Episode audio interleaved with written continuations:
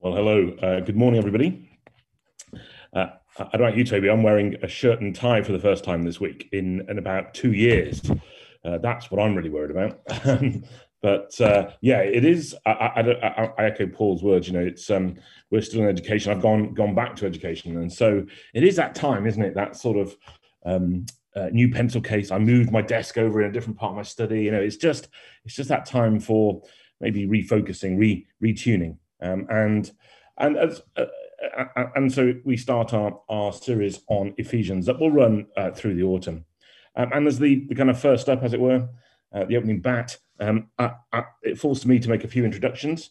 Um, so first, why Ephesians? Well, uh, as a VLT, we we um, we met in July, um, not long after our uh, June church meeting, um, for one of our six monthly retreats. And we, we had a real sense that God was laying on our hearts um, the theme of unity, um, both as a result of, of, the church meeting, but, but, but more generally, you know, very conscious that um, in society we make choices. You know, we are consumers. We can choose what we do and how we do to almost infinite limits.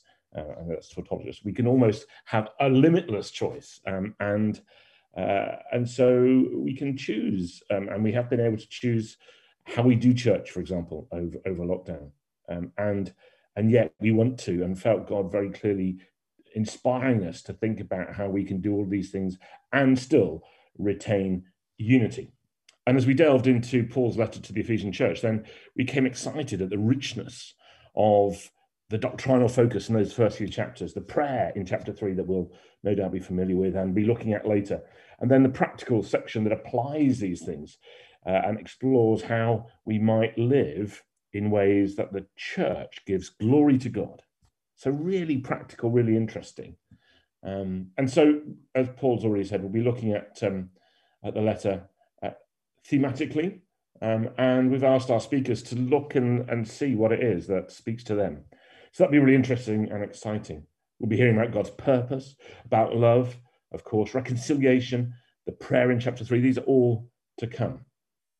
And, and, I suppose the fact that we're looking at this uh, uh, together and in this very um, kind of non-prescriptive way means that I think, uh, consistent with, with, with what we're going to look at today, there's an opportunity for us all to join in on this. So can I start in that kind of new terms sort of way? Can I encourage us, each of us, to read and reread this letter uh, uh, to the Ephesians uh, once a week for the next eight weeks? How does that sound? I I, I read it um, uh, not not at speed, not at great not at great deliberation either. It took me about 20, 25 minutes. Um, and I just know that from my experience, I did a, um, a retreat in daily life, and the theme of which was to take uh, a, a, portion of scripture and reflect on it every day, just for just for 15 minutes or so. And it was fantastic to have that sense of really uh, living with uh, a portion of scripture. And I wonder whether we as a church can do that uh, over the next eight weeks or so, whether we can find just 20 minutes or so every week to read the six chapters uh, of this, uh, this really you know, great letter. It's not a letter that was written particularly to address a, a concern in Ephesus, rather a sermon or circular that is thought to have been designed to be shared around the believers in Ephesus and, and, the, and the area. So it's full of general perspectives and thoughts about how to act and why. Uh, and I believe that if we can each spare 20 or 30 minutes a week uh, to read the whole letter, read it as it was, read it as it was written, uh, we'll find God speaking to us as a church and individuals in a way that is exciting uh, and relevant, dare I say, unifying for our situation. So, can I leave that with you? Can I, I, I might, if I may, just ask how we're getting on? Uh, in, in subsequent weeks. But, but, but what of our situation? Well, there are a, num- a number of big things on our to do list at the moment, and I guess uh, we'll all know about them. Our search for a minister continues as we prepare to get into a different uh, selection process. The Baptist Union changed uh, from matchmakers to uh, recruitment agents. And we'll, we'll be talking a bit more about this uh, at our church meeting but that's uh, uh, that's on our list of things to do. In the meantime, um, and, connected to that, you know, one of the interesting feedbacks and, and, most common reflections from our church meeting was to revisit who we are, what we stand for. And of course, we don't just mean the, the songs and baptismal promises. Uh, to, to, hear again where God is leading us, uh, notwithstanding our differences on certain issues. So that's the second of uh, maybe related to the first, but another big thing on our list to do. And of course, we have the return to Langley, which again touches on who we are and how we are. Here too, we have our own perspective. Some are disappointed that we're not back at Langley today. Uh, others mightily relieved, not wanting to go back at all, perhaps still wary of the public health situation. Some of us have quite enjoyed the ability to uh, pick a mix from the service, to turn up in our pajamas, um, not to have to travel, to have coffee on tap. So how can we how can we grapple uh, with with our preference, with our quite settled preferences in some ways. How can we reconcile differences? How can we move on uh, when some of us want to move back? How can we be confident uh, when we feel threatened and unsure? These are the things that, that, that are our situation. These are our things uh, which I believe God uh, will speak to us through, through Ephesians. Um, these are the things that we are called to square up to and to be distinctive about. These are issues that face the whole world. You know, in the in the business world, then there's a big debate about whether people go back at all uh, to, to, to, the office. Whether the, there have been articles this week about commuting, and people saying, "What on earth do I do this?" Decades, um, and so we're not alone. And there's a chance for us to be distinctive as a church community um, and for the church to be distinctive. As we look across at the church and the community of believers uh, of which we are a part, how do we do unity when there are, there are things that we disagree about? What of unity in divisive times? Do we have to be cloned? What is God saying? Okay, we're going to we're going to dip into Ephesians, and uh, we're going to do that in chapter four, uh, in uh, using the uh, NIV. So um, this was initially going to be about chapter one, but I I got spooked when I realised. Firstly, um, I think Mary's going to be speaking about chapter one uh, later on in the series. I didn't want to um, stand on her toes, um, and also, um, yeah, and, and so uh, it, chapter four is that start of the more practical application about how the church can live to God's glory. So, um, so I, I, I, ran out of time to ask anyone to read it. So, forgive me if you can uh, bear with me in my voice. I will read uh, chapter four to us now, starting uh, at verse one. Paul writes this: "As a prisoner for the Lord, then, I urge you to live a life worthy of the calling you have received. Be completely humble and gentle. Be patient, bearing with one another in love." Make every effort to keep the unity of the Spirit through the bond of peace. There is one body and one Spirit, just as you were called to one hope when you were called, one Lord, one faith, one baptism, one God and Father of all, who is over all and through all and in all. Uh, but to each of us, grace has been given as Christ apportioned it. This is why it says, when he ascended on high, he took many captives and gave gifts to his people.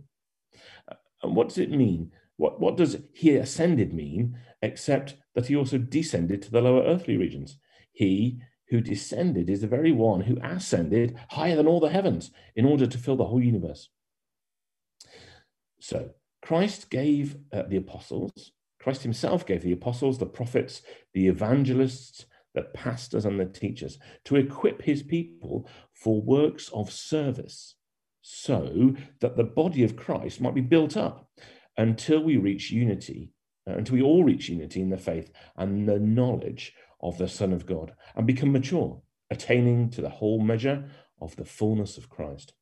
Then we will no longer be infants, tossed back and forth by the waves, blown here and there by every wind of teaching, and by the cunning and craftiness of people in their deceitful scheming. Instead, speaking the truth in love, we will grow to become, in every respect, the mature body of Him who is the head, that is Christ. From Him, the whole body, joined and held together by every supporting ligament, grows and builds itself up in love as each part does its work. So there you go. That's uh, chapter four, starting at one, verse one, uh, and uh, going through to verse 16. And um, there we go. Um, and um, there are um, three things, of course, that there has to be three things that I just wanted to to kind of draw attention to, having kind of raked over and looked at that part of, of the epistle. So, firstly, it struck me we are to keep. It's not a case of working towards it so much. Um, we can work to get deeper. We can work so we're all unified. But the unity itself is one that is a gift uh, we have through the Spirit in the bond of peace. That's verse three. Uh, secondly, our differences are to take us to deeper unity. Okay, our differences are to take us into deeper unity. That's verses 11 and 12. And thirdly, knowing the Son of God leads to maturity, uh, growing up into Him and the full measure of Christ. Um, and that again is part of unity. So let's um, let's take look at those in turn. Um, firstly, uh, the unity is one that we already have, and our, our challenge is to keep it. Paul seems to be saying that our unity is a gift from God, made possible by the cross of Christ made effective by the working of the Holy Spirit. As I say, it's not created by us, it's given to us. And it's our responsibility to keep it, to guard it in the face of attempts to destroy and take away. And we see mention of the fruit of the Spirit, don't we? As Paul urges uh, gentleness, patience, humility, bearing with each other in love. This is the environment in which we are urged to make every effort to keep our unity. Uh, now, let me just give a quick plug. Um, this, um, uh, I'm a fan of, um, of Tom Wright and this series of, uh, you know, um, for everyone. Um, he, he's written a whole bunch of books uh, that have John for everyone, um, you know, Matthew for everyone, uh, some of the Old Testament as well, and of course letters. This is the prison letters uh, version. Uh, which looks at Ephesians, uh, Philippians, Colossians, and Philemon. It's great um, and uh, available at all bookstores. Very kind of digestible. He's got his own translation of, of portions of scripture, and then I don't know four or five, five or six pages of reflection, insight, uh, which are really cool. So if you're looking to get get deep into Ephesians, can I encourage you to to do this? Not do this, read this.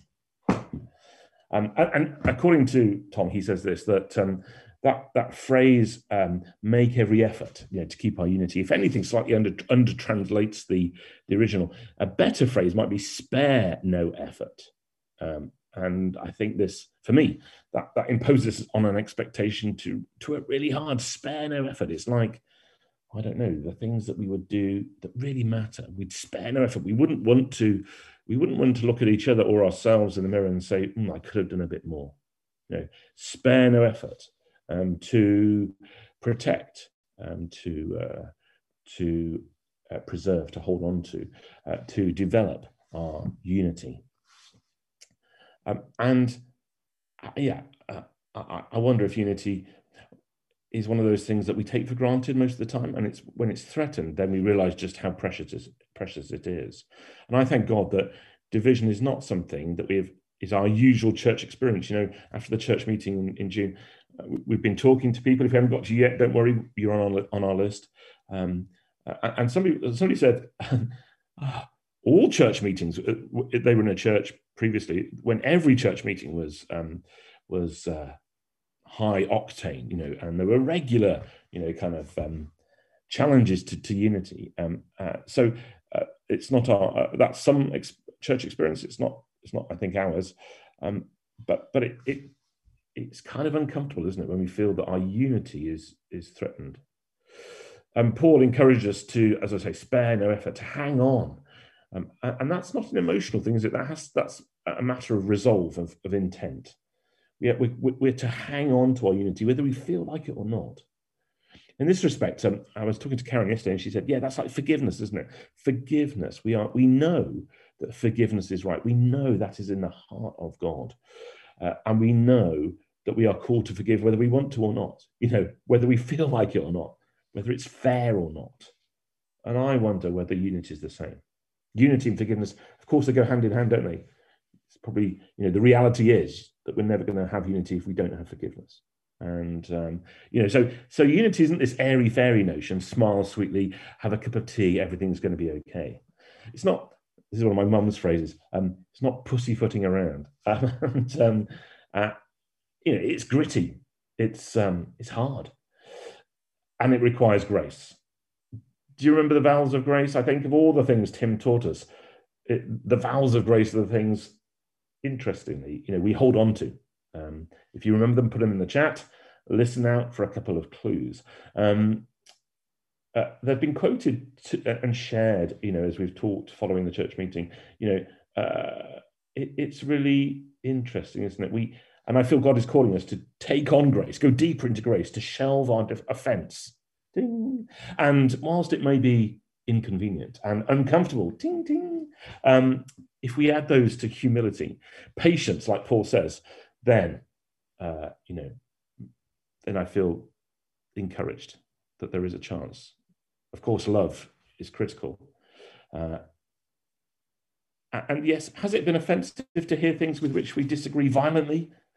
Has it been awkward ding, to meet with those whose theology feels disres- disrespectful to, to the past? Well, yes, and yes. Welcome to Grace, everyone. Grace, again, it's not wishy washy, is it? It's not soft and simpering. Uh, grace and unity is gritty. It speaks of commitment and resolve. It comes from the very heart of God and is, uh, is of the Spirit in us and us in Him, of us in Christ and Him in Christ. Uh, it's how we get the bond of peace. Sorry, how we have the, the bond of peace, um, part of God's gift, and, and how how we are to to preserve it. And that's a brave peace, you know, not a uh, not a um, not a kind of papering over the cracks peace, a costly peace, but a godly peace, and one for which God and Christ are both our model to follow and the means by which we will achieve it. Yeah, and with grace, I mean, uh, in the words, and you're putting in the chat, have we got them? A E I O. Well done, everybody. Yeah, indeed. Goodness me, prizes will be awarded. Um, but there they are awkwardness, embarrassment, inconvenience, offense, and uncertainty. These are not comfortable things, are they? They hurt. It's not fair. Um, but uh, if we are to move forward, if we are to be that distinctive witness, um, Thanks to Paul and, and, Neil for sharing at, at the start, um, uh, for really kind of getting our hearts and heads in the right space. Um, if we are to uh, live as Christ prayed for us, if um, if we are to do to, to be distinctive, um, if we are going to be uh, a fair reflection of, of or, or, a start of a reflection to those who don't yet believe, uh, then it, we have to live differently. We have to be gracious, and we have to realize that you know we can't we can't fulfill that call to be gracious and and not be prepared to change. Something's got to give. You know, when the irresistible force meets the immovable object, grace says something's going to have to something's going to have to give, and we know when we were far off, um, God found us and in love saved us. Uh, so that was point number one. Don't worry, whenever I do three points, the first one's always the biggest, and then the, the other two follow on. Um, thank goodness, I hear you say, at eight minutes and 44 seconds. So, uh, point number two um, our differences lead us into deeper unity. That's cool, isn't it? That is, um, and so kingdom, you know, I've been, uh, you've heard me talk about how the kingdom is different, isn't it? It's paradoxical, it's, and yet so profound. Um, and um, and here I think you know you know the, the notion that God should equip His church with different gifts and different callings, and that He brings them together is, is a familiar idea. Corinthians says you know there are different kinds of gifts, but the same Spirit.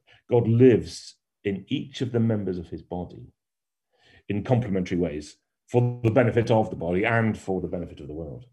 And here Paul is, is writing verses 12 and 13 to how some are apostles, evangelists, pastors, teachers, Why? To prepare God's people for service. Hmm, that's interesting. So that we may be built up until we reach unity. Until we're all um, reach unity. Sorry, we all reach unity. Isn't that interesting? Service leads to unity. It's like like like Paul reminded us earlier. Jesus said that our love for each other will be how people know we are His disciples. Love is is service, isn't it? Love is to prefer another. So unity involves all these things. And of course, um, uh, disunity equally speaks, doesn't it? Um, here's a book. I didn't do a PowerPoint. This is kind of real life stuff. This is a book uh, by Francis Chan. Now, he's not my usual kind of go to uh, author, uh, but in that spirit of September and being brave, and I, I picked this up, and um, it, it's uh, well, I've only got as far as the introduction, which, which to be fair, is about 40 pages. And chapter one, yeah. but the point is this: uh, he says, uh, looking at unity, he says um, this: um, our lack of praise uh, may actually be the biggest cause of division. Once we stop worshipping, he says, all hope for unity is lost. This is what unites us when we can't stop talking about the treasure we have in Jesus. And, and uh, he says also a bit later on, um, when we're on our knees praising God, metaphorically, uh, perhaps, but when we're on our knees praising God, then there's no space for arguing with our brothers and sisters. And he's not talking about just song worship, is he? Praise and lives characterized and saturated in praise are so much more uh, than what we sing and, and, and how we sing it. And, and I wonder whether we, God is calling us to, to reflect on how much time we spend gazing at Jesus and considering and, and, and, and saying how amazing he is. We were God's enemy, destined to face his wrath.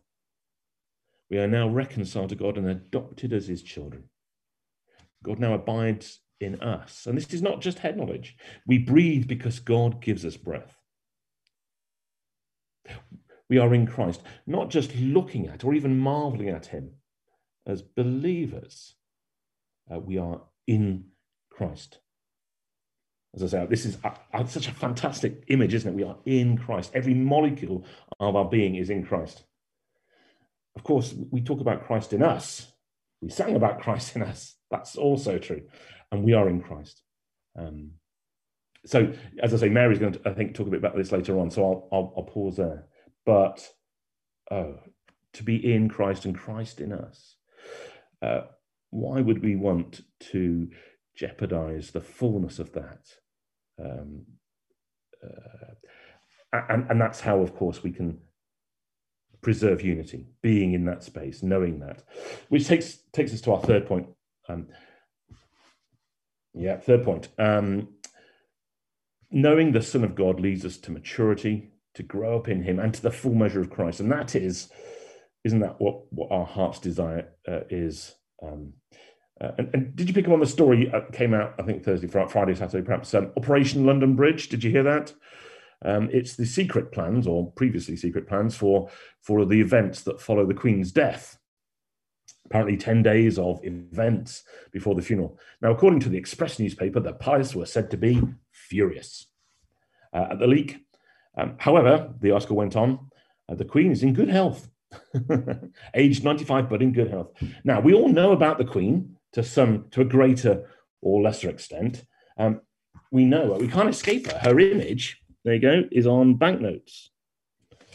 It's on coins, visual effects. There you go on coins. It's on stamps. I had to look really hard for a stamp. There it is. Um, look at this. This is my. Uh, I've even so so we all know what she looks like. Okay, some of us may have got a bit closer to her. Look at this. This is um, this is my dad's. Um, a certificate um, signed by. There she is, not there, the Queen. Um, so you know we we know a lot about her, um, but I expect very few know her. And we must guard, mustn't we, against knowing about the Son of God uh, we must guard that that doesn't take the place of knowing the Son of God. And that's what we're called to in, in, in, in this letter. It's been said that the church knows how to equip people to live for Christ, but not so much to live in or perhaps with Christ.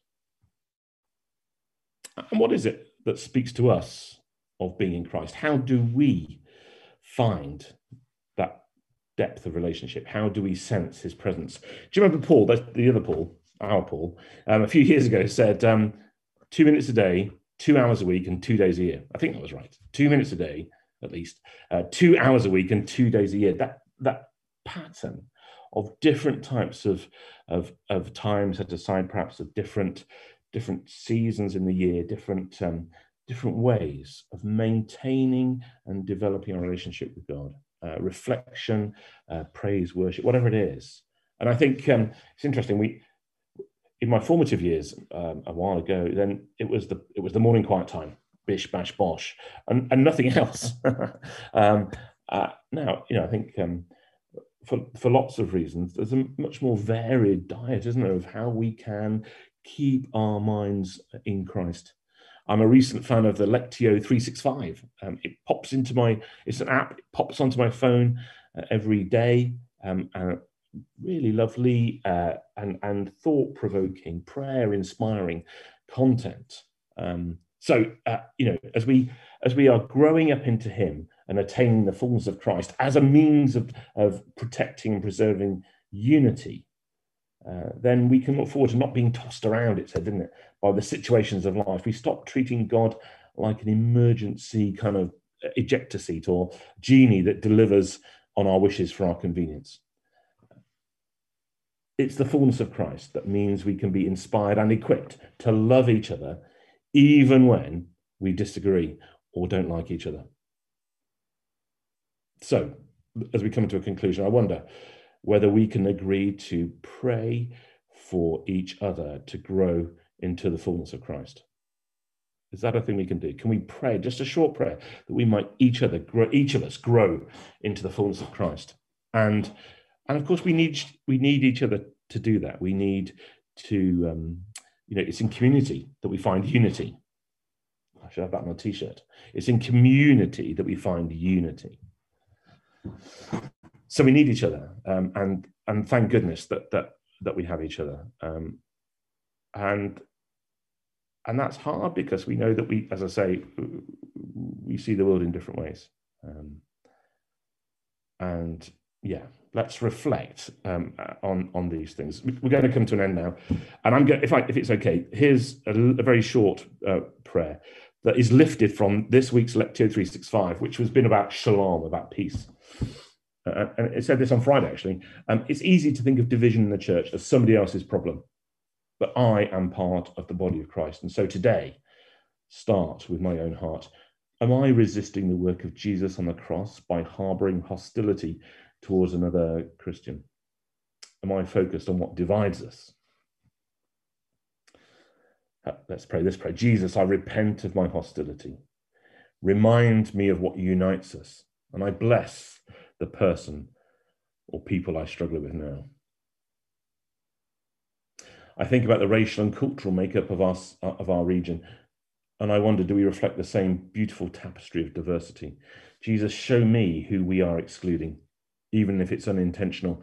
How can we welcome and build real friendship with those who will enrich us? And lastly, Jesus, I confess that sometimes I try to remake the church in my own image, including those I value, excluding or ignoring those I struggle with. Jesus, I am yours. Teach me what it is to love my Christian neighbor as I love myself. Amen.